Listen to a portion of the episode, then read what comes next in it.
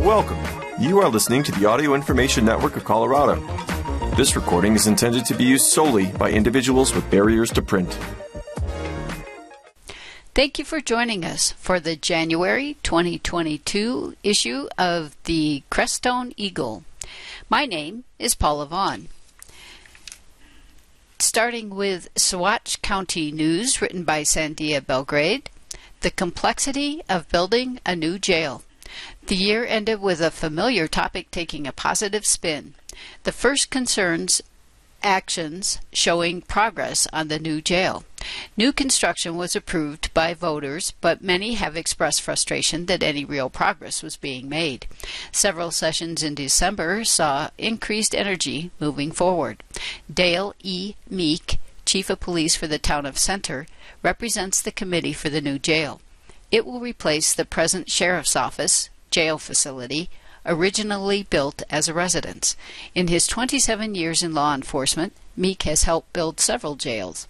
Later, the jail committee met with the board, which includes local law enforcement as well as Chief Meek, Saguache County Sheriff Dan Warwick, County Jail Commander Ken Wilson, and community members Dave Mahaffey, Ed Pauzukiewicz, L.V. Conley, Benjamin Byer, and Joe Buckley.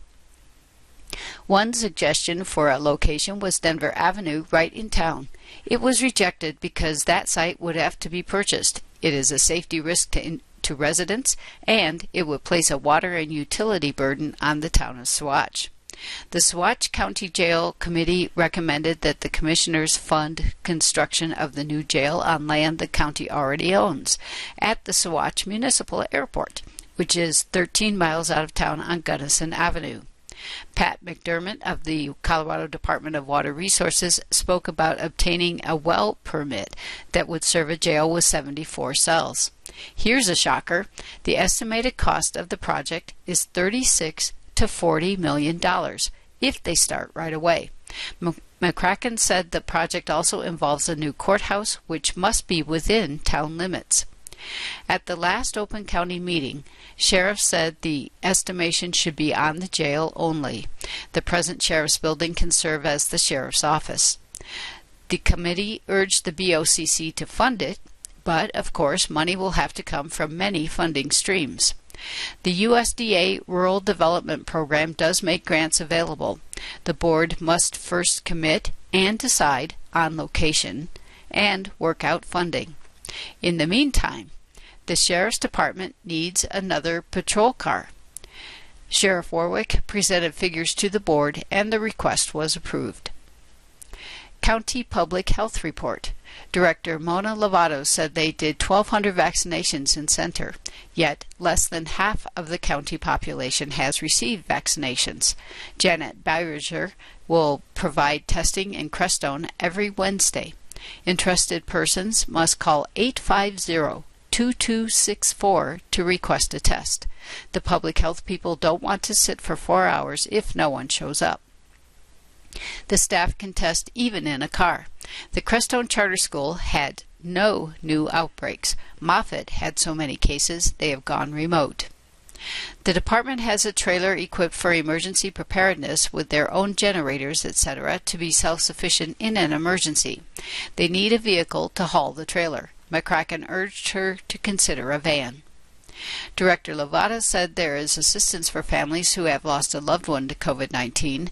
Families may apply for financial assistance for COVID 19 related funeral expenses incurred after January 20th, 2020. One initiates the application by calling the FEMA COVID 19 Funeral Assistance Line at 1 844 684 6333. Those who answer the assistance line will help you through the process. In another health issue, dental services will be coming to the Saguache Clinic. Commissioners' continued water efforts. The severe drought has been a concern for the county for several decades. The commissioners are being very persistent in their view that the state is not providing an accurate groundwater model. In June, the three county commissioners sent a letter to Kevin Rein, state engineer and director of the Colorado Division of Water Resources, expressing their concern about the management of the aquifer in Saguache County. Now they are undertaking a water engineering study to show that all available data is not being taken into consideration. The commissioners have asked Teresa Jen Delaporte, president and owner of Quantum Water and Environment Firm, who has expertise in water resources and Colorado water rights, to conduct this study. The parameters of the study are the effects of pumping on an on the unconfined aquifer in the Sawatch and San Luis Creek drainages. Colorado Counties Conference. The three commissioners reported on the CCI Winter Conference and some of their activities. Commissioner Lynn Thompson said of the many offerings she attended, the ones on seniors and opioid usage were especially helpful. She received information on coordinating with rural counties on opioids. She also attended workshops related to seniors and will share the information with the South Central seniors, which she oversees. Tom McCracken attended a session on the Colorado River Compact and the effects of the drought on river flows. He also attended an agriculture roundtable which discussed how to educate urbanites about the value of agriculture. Tim Lovato attended sessions on water studies and housing. Two people to share veteran services. The commissioners have appointed two part time people to share the duties of veteran service officer which will satisfy the requirements of that position. Mary Ann Sheeran is from Crestone and has previously assisted in the vet's office. James Sanchez is a vet from Alamosa whose disability prompted him to research and learn firsthand about the problems vets face with health care. Fortunately, Vets can now go to community care or a private doctor. This makes it easier for vets to get care, given the difficulty of maneuvering the vet bureaucracy. Sheeran will work three days per week, Sanchez, two days. The positions are partially reimbursed by the state. Northern Saguache County Library District Update. Sarah Cohen Frey, Director of the Northern Saguache County Library District, provided a yearly update and requested a board member appointment. The commissioners approved Kathy Hill to be on the board for a year term. They are still looking for a Crestone resident to be on the board. Cohen Frey reported that the library district hasn't recovered fully from the COVID setbacks, but there have been many gains and changes. New hires and staff now work at both branches, giving them a perspective on the whole district. There has been a thorough renovation of the Baca Library, including the addition of a community room, new steel shelves, replacement of the old skirting, and painting of the outside. Not as many people are coming through the doors because of COVID, but at the same time, many people are using online services that are available, such as streaming movies and reading audiobooks. Many people are enjoying participating in a who-done-it murder mystery where they receive clues. There is 24 hour access, and some are online all night. The library is working with the town of Crestone to use land between the kiosk and school. The town made a resolution to donate two acres to library. National Wreaths Across America Day. County Treasurer Connie Trujillo continued the tradition of honoring the memory of veterans with Christmas wreaths. National Wreaths Across America Day was on Saturday, December 18th. This year, 1,700 wreaths were laid at the Home Lake Cemetery alone. 352 wreaths were laid at Crestone, Villa Grove, Rio Alto, Hillside, La Garita, and Chicago cemeteries. Trujillo wrote a sales tax grant to cover the expense. Commissioner Tim Lovato also participated. Land Use Department. It's hard to be poor even in a poor county. Two people have been living on their land in a tent while building their house. They are out of work and can't afford to build and rent another place at the same time. They go to a neighbor's house until they get a composting toilet. They requested a variance to live on their land longer than the regulations allow while building because otherwise they would be homeless. Tom McCracken said that while he doesn't agree with the 60 day regulation, it's still the law. He suggested they set up a payment schedule to pay $100 per month. Commissioner Lovato made a motion to waiver fines. They will go to the Planning Commission for review. Rio Grande Water Conservation District Board. The commissioners did not appoint a person from south of County Road L to the RGWCD board yet. One person who does not reside in the county applied, saying that he owns land in Saguache County.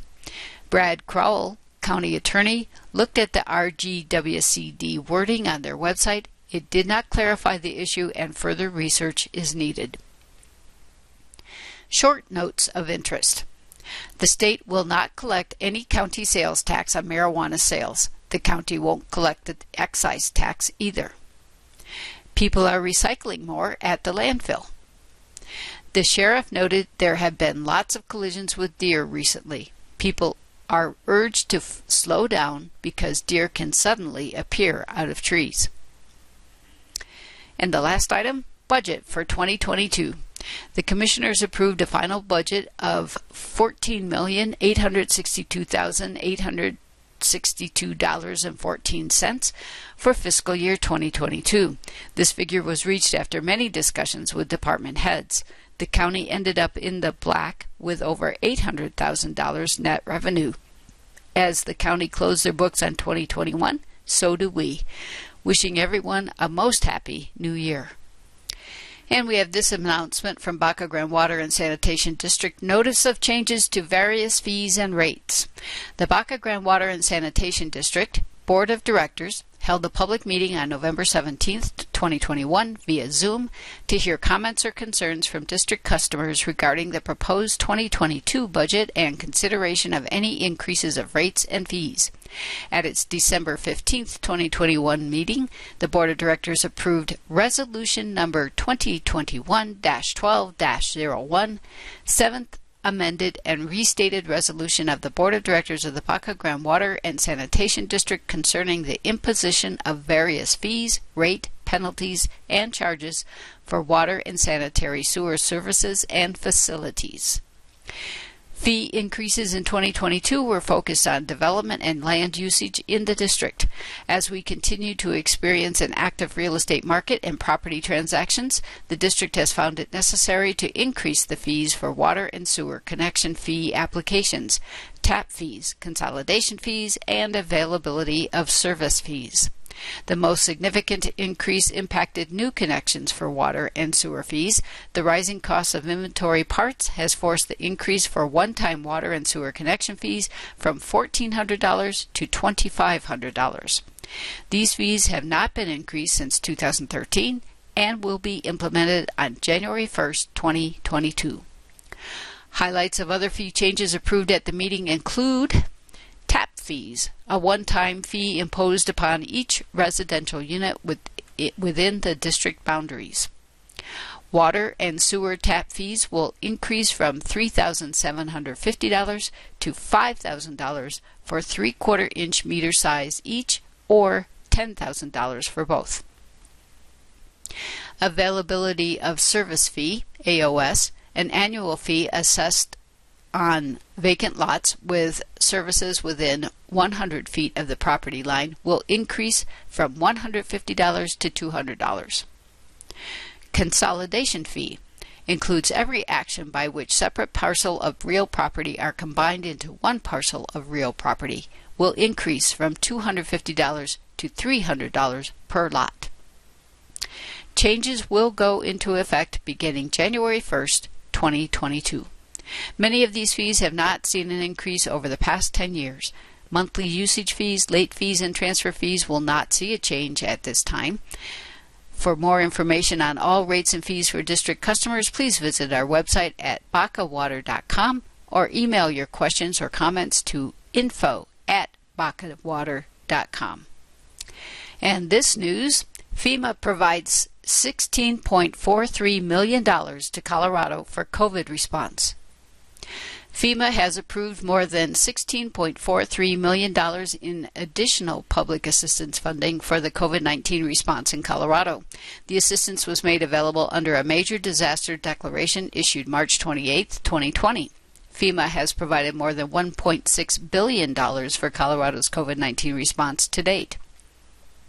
The Porter Care Adventist Health System has received more than $2.6 million in FEMA funding to supply critical emergency medical care for the diagnosis and treatment of COVID 19, medical testing, personal protective equipment, medical supplies, and medical surge staff. The Colorado Department of Public Health and Environment has been awarded $13.7 million to provide monoclonal antibody treatment for COVID 19 using a mobile strike team approach. Mobile bus units will set up temporary clinics in rural areas of the state, congregate living facilities such as long term care facilities, shelters, jails, and other high demand areas as needed. This state led approach will expand the availability of this treatment and ensure an equitable distribution of this therapy to people who test positive for COVID 19. For the COVID 19 response, FEMA has simplified the public assistance application and funding process to address the magnitude of this event and to allow local officials to receive eligible funding more quickly. These reimbursements play a critical role as state, tribal, and local officials work tirelessly to assist their communities. Additional information about FEMA's public assistance program can be found at the website www.fema.gov slash assistance slash public. And this COVID 19 public health update from Linda Smith, SLV EPR coordinator. Free COVID 19 testing is available seven days a week, 9 a.m. to 3 p.m. at Convenient Care in Alamosa. Free testing is also available through state led mobile testing units and some public health offices. For more information about testing, vaccination, and local COVID 19 data updates, go to the website www.slvphp.com or call 719 480 8719. There are at the time of the writing of this, there were 67 known active cases in the San Luis Valley. And we have some Crestone Artisans Gallery news written by David Lee. With the holiday season now officially over, we enter our winter season, the slowest time of the year. For the next three months, we reduce our days from Thursday through Monday and our hours to 11 a.m. to 4 p.m. It is a good time to visit the gallery and take some extra time to enjoy the works on display. The displays will stay the same for the next two months and then will close briefly for the spring changeover. New work will be brought in, the display walls freshened, and the gallery will take on a new look. One change that will take effect immediately is the addition of our new member, Joni Franks. Joni is the writer of children's books, a craft for which she has earned an international reputation. Joni moved to Colorado some 17 years ago and took to living in mountain towns on the western slope Pagosa Springs, Westcliffe, Howard, and now Crestone. Experiences of living in these towns and inspiration by her corgi dogs, Sagebrush and Gizmo, have inspired the writing, illustration, and production of the Corky Tales, Corky Tales series, with seven books so far, and two other books produced as well. These books have won numerous awards on state, national, and international levels. Her most recent title, The Crooked Forest Legacy of the Holy Stone, appeared only last year and is the first of a new series. These books are beautifully illustrated by Raquel Rodriguez and Ayan Vistacion. The gallery has traditionally had a display shelf for books by local writers, and we may be the leading seller of Jim McAlpin's book, Crestone Guide to Higher Realms. We could do a much better job of supporting our numerous local authors by displaying their recent work. All these books display creativity in their writing, illustration, and design. Joni's participation in the gallery can help us move in that direction of displaying work by local authors. And we have this note from Patty Smith, the Crestone Moffat Giving Tree was a resounding success again this year. The Giving Tree began as a way to provide winter clothing and boots to needy children in this area. It has been Elaine Johnson's commitment these past 12 years to serve our community, starting with 30 children back in 2010. Thanks to many generous donations, the Giving Tree has grown to include over 200 children in recent holiday seasons.